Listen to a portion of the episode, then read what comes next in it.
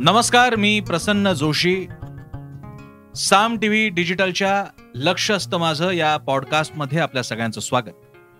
लक्ष असतं माझंच्या माध्यमातून आपण बातम्यांबद्दल बातम्यांच्या पलीकडच्या विषयांबद्दल किंवा एखाद्या बातमीच्या अशा काही अंगांबद्दल की ज्या गोष्टी बातमी सांगताना सुटून जातात त्याबद्दल बोलत असतो मत मांडत असतो.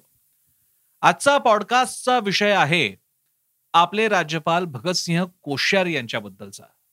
ज्याला मी विषयाचं नाव ठेवलेलं आहे की अशानं भगतसिंह कोश्यारी यांचा एक कोटी समर्थकांचा ग्रुप बनेल. हे हेडिंग पाहून किंवा हा मथळा ऐकून तुम्हाला थोडं आश्चर्य वाटेल मुळात तुम्हाला लक्षात येणार नाही की हा प्रकार काय तर तुमच्या माहितीसाठी थोडीशी पार्श्वभूमी. तर असं आहे की भगतसिंह कोश्यारी महाराष्ट्रात आल्यापासून राज्यपाल झाल्यापासून मधल्या काळामध्ये सत्तांतर झालं त्यामध्ये सुद्धा पहिल्यांदा देवेंद्र फडणवीस आणि अजित पवार यांचं आपण पाहिले पहाटेच पहाटेच खेळच आले अशा प्रकारे सत्ता समित सत्ता स्थापन झाली. मग ती अठ्ठेचाळीस तासाचं आउट घटकेचं सरकार ठरलं. त्याच्यामधला राज्यपालांचा एक ऍक्टिव्ह सहभाग. ते झाल्यानंतर मग उद्धव ठाकरे काँग्रेस राष्ट्रवादी यांचं आघाडी सरकार आलं. आणि त्यामधल्या काळातल्या अनेक अनेक झालेल्या घटना घडामोडी ज्याचे संदर्भ माझ्या बोलण्यामध्ये येतील या सगळ्यामुळे महाराष्ट्रामध्ये नाही म्हणाला भगतसिंह कोश्यारी यांची एक हवा आहे. आपण ज्याला हवा म्हणू एक लाट असते आणि एक हवा असते. म्हणजे नावाची एक हवा असते एक चर्चा असते. आणि म्हणूनच फेसबुकवरती सोशल मीडियावर भगतसिंह कोश्यारी यांच्या नावानं काही ग्रुप सुद्धा बनलेले आहेत. आता ते टीकेसाठी म्हणा किंवा कौतुकासाठी पण भगतसिंह कोश्यारी हे महाराष्ट्रातले नसताना सुद्धा त्यांनी महाराष्ट्रातल्या युवकांपर्यंत आपलं नाव पोचवलेलं आहे हे मात्र नक्की. आणि म्हणूनच हे असले जे काही ग्रुप वगैरे आहेत याच्यातून गोष्टी आपल्याला ही गोष्ट कळते की भगतसिंह कोश्यारी यांची दखल इथला तरुण इथले सामान्य सुद्धा घेतात. अन्यथा मधल्या काळात एका अशा रियालिटी शो मध्ये एका ताईंना महाराष्ट्राच्या सरकारमध्ये सामील नसलेला पक्ष कोणता याचं उत्तर त्यांनी काँग्रेस दिलं होतं. ते पाहता इथे जर का राज्यपाल कोश्यारी यांचं नाव इतक्या प्रमाणात घेतलं जात असेल फेसबुकवरती ग्रुप तयार होत असेल तर तो भागच वेगळा आणि निराळा. तर आता चर्चा आपण का करतो या विषयाची? सध्या राज्यपाल कोश्यारी चर्चेत का आहेत? त्याकडे मी येईनच. पण त्यापूर्वी राज्यपाल कोश्यारी चर्चेचे झाले कसे? चर्चेत राहिले कसे? त्याचे काही किस्से मात्र तुम्हाला सांगायला हवं. भाजप सरकार गेलं आणि नंतरचा एक मोठा काळ होता की ज्या काळात सत्तांतर नेमकं कसं होतं याची कल्पना नव्हती. तिथपासून भगतसिंह कोश्यारी हे वादाच्या केंद्रस्थानी राहिले आणि वाद ओढवून सुद्धा त्यांनी घेतले. ज्यावेळी सत्ता स्थापनेसाठी जेव्हा शिवसेना काँग्रेस राष्ट्रवादी क्लेम करत होते त्याच्यावेळी झालेला विलंब मग त्यासाठी भगतसिंह कोश्यारींनी अगदी नियमावरती बोट ठेवून मुदत वाढून द्यायला दिलेला नकार आणि मग सांगितलं की मी सरळ राष्ट्रपती राजवट आणतो इकडे तुम्ही अगदी सहा महिने घ्या. काय असतील ते तेवढी एकूण विहित मुदत असेल ती घ्या. त्याच्यावरती सुद्धा उद्धव ठाकरे यांनी तेव्हा टीका टिप्पणी केली होती. त्यानंतर सरकार आलं. सरकार आल्यानंतर सुद्धा राजभवन विरुद्ध मंत्रालय असा कधी सुप्त कधी उघड असा संघर्ष वेळोवेळी पाहायला मिळाला. मंत्रालयातल्या अधिकाऱ्यांच्या राजभवनावरती भेटीगाठी किंवा मिटिंग लावणं काय? किंवा अगदी उद्धव ठाकरे हे मुख्यमंत्री झाल्यानंतर नियमानुसार त्यांना दोन्ही सदनांपैकी एका सदनाचा सदस्य व्हायचं असतं विहित मुदतीमध्ये. त्यासाठीची निवडणूक लावण्याच्या बाबतीत किंवा ती प्रक्रिया पार पाडण्याच्या बाबतीतच साल ढकल किंवा उशीर विलंब या बाबतीत सुद्धा राज्यपालांनी टीका ओढावून घेतली. अखेर उद्धव ठाकरे यांना किंवा इथल्या सरकारच्या तीन धोरणांना तीन पक्षांना जी काही त्यांना रदबदली केली विनंती केली केंद्रापर्यंत ते पोहोचले त्यानंतर अखेर जो काय असेल तो मुद्दा सॉर्ट झाला आणि उद्धव ठाकरे मुख्यमंत्री झाले. पण या ठिकाणी चॅप्टर संपला नाही आणखी अनेक असे चॅप्टर्स ओपन होणं बाकी होतं. कारण त्यानंतर सुद्धा राज्यपाल भगतसिंह कोश्यारी आणि मुख्यमंत्र्यांमध्ये किंवा शासनामध्ये वादाचे अनेक किस्से घडत गेले. इथे एका चित्रपटाची आठवण मला झाल्याशिवाय राहत नाही. आजचा दिवस माझा नावाचा एक मराठी चित्रपट काही वर्षांपूर्वी येऊन गेला. आणि त्यामध्ये बाकीची कथा मी सांगत बसत नाही. मुख्यमंत्री पदाची भूमिका मुख्यमंत्र्यांची भूमिका सचिन खेडेकर या गुणी वरिष्ठ अभिनेत्यांनी केलेली आहे.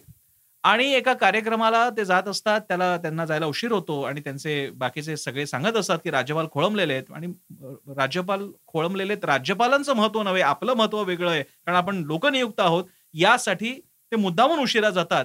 आणि हा सगळा विषय राज्यपालांच्या लक्षात येतो. ती भूमिका एका हिंदी ऍक्टरनं फार छान केलेली आहे. आणि तो राज्यपाल बनलेला म्हणजे तो अभिनेता जो की राज्यपाल बनलेला आहे तो एक वाक्य वापरतो आणि ते आत्ताच्या घडीला फार महत्वाचं आहे. म्हणजे मी ज्याकडे तुमचं लक्ष वेधू इच्छितो त्यामध्ये तो अभिनेता म्हणजे तो राज्यपाल असं म्हणतो मुख्यमंत्र्यांना म्हणजे सचिन खेडेकरला की आपका बहुमत जो की बहुत ही मामूली बलबूते पे हासिल है वह कायम रहे. म्हणजे ही धमकीच असते. ही धमकी असते की असं काही उद्या झालं तर मग तुला बेटा माझ्याकडेच यावं लागणार आहे. आज असे अनेक प्रसंग झालेले आहेत की लोकनियुक्त तीन प्रमुख पक्षांनी एकत्र आलेल्या सरकारला त्यांच्या प्रमुखाला सुद्धा धड ना तक्रार करता येते धड ना त्याची दखल होते ना धड आपल्याला काही त्यांच्या विरोधात करता येते राज्यपालांच्या अशी स्थिती बनलेली आहे. आणि याचे अनेक किस्से आहेत. मग काय काय घडलं मधल्या काळामध्ये? लॉकडाऊन लागलं. लॉकडाऊनच्या काळामध्ये मंदिरं बंदी मंदिरं सुद्धा बंद होती. त्याही बाबतीमध्ये विरोधकांच्या आवाज सुरामध्ये राज्यपाल सूर मिसळत आहेत असे आरोप झाले कारण राज्यपाल सुद्धा तेच म्हणत होते.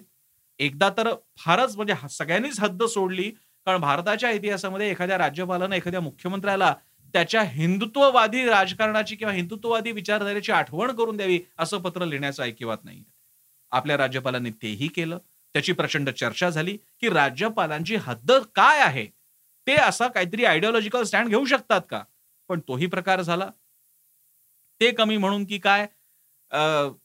राज्यपालांनी नंतर आत्ताच अगदी रिसेंटली सांगायचं झालं तर जे बारा आमदार राज्यपाल नियुक्त आमदार असतात ज्याची यादी तुम्हाला राज्य शासनाकडून मिळते. आणि संकेत आहे की राज्यपाल काही फार आढेवेडे घेत नाहीत आणि ते राज्यपाल नियुक्त सदस्यांची यादी फायनल होते आणि ते लोक आमदार होतात. पण आता इतके महिने झाले पण अजूनही ती यादी मान्य झालेली नाही आणि राज्यपाल ती मान्य करत नाहीयेत. आणि त्यामुळे सत्ताधाऱ्यांमध्ये मात्र धुसफूस आहे आणि करता तर काही येत नाही कारण अधिकार राज्यपालांचा आहे. पदाचं नावच राज्यपाल नियुक्त सदस्य आहे. आता हा विषय आपण यासाठी घेतोय कारण राज्यपाल एकीकडे या सगळ्या गोष्टी करत असताना त्यांना राज्यामध्ये आता त्यांनी दौरा आयोजित केलेला आहे. त्या दौऱ्यात ते काही विद्यापीठांना भेट देणार आहे. जे स्वाभाविक आहे कारण ते राज्यपाल हे पदसिद्ध त्या त्या प्रदेशातले त्या त्या राज्यातले चॅन्सलर म्हणजे कुलपती असतात. त्यामुळे ती त्यांची भेट एक वेळ समजून घेता येऊ शकते. पण या व्यतिरिक्त काही भेटीगाठी ते घेत आहेत प्रशासकीय भेटीगाठी घेत आहेत त्याबद्दल मात्र सत्ताधाऱ्यांना आक्षेप आहे. नवाब मलिक जे राष्ट्रवादी काँग्रेसचे ज्येष्ठ नेते आहेत प्रवक्ते आहेत त्यांनी सुद्धा यावरती आक्षेप व्यक्त करत राज्यपाल हे समांतर सत्ता केंद्र चालवत आहेत तसंच सत्ता केंद्र होऊ पाहत आहेत अशी टीका केलेली सध्याचं वातावरण पाहता आणि राज्यपालांचा एकूण कारभाराचा सूर आणि नूर पाहता या आरोपात तथ्य आहे की काय असा प्रश्न कुणालाही पडू शकतो. या सगळ्या घडामोडींकडे अर्थातच केंद्राचं लक्ष आहे भाजपचं लक्ष आहे. आणि त्यामुळे भाजपचा रोल इकडे थोडासा चर्चेला गेला पाहिजे. मला आठवत आहे की जेव्हा काँग्रेसचं देशभर राज्य होतं अनेक ठिकाणी आघाडी सरकार असतील पण प्रामुख्यानं राज्यपाल काँग्रेसने पाठवलेले काँग्रेसचे कधी काळचे ज्येष्ठ कार्यकर्ते राहिलेले नेते राहिलेली मंडळी राज्यपाल तिकडे व्हायची. आणि अनेक ठिकाणी या राज्यपालांनी घेतलेले निर्णय राज्यांवरती केलेले हस्तक्षेप लोकनियुक्त सरकारांना आणलेले नाके नऊ याचे खूप किस्से आहेत. अगदी पंतप्रधान नरेंद्र मोदी सुद्धा त्यातून सुटले नाहीत. जेव्हा ते गुजरातचे मुख्यमंत्री होते.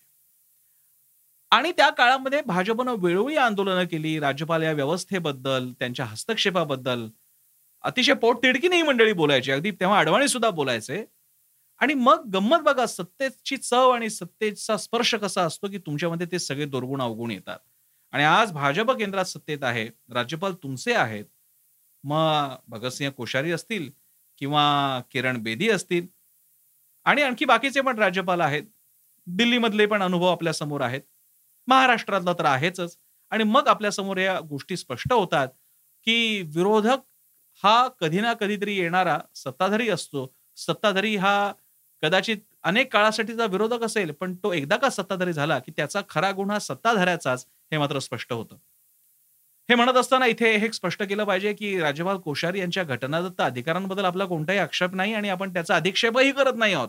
मात्र या कामाच्या वेळी एक प्राधान्यक्रम आणि पदाची गरिमा आणि पदाबद्दलचे संकेत पाळले जात आहेत का? तो पाळणा मोडत तर नाहीये ना?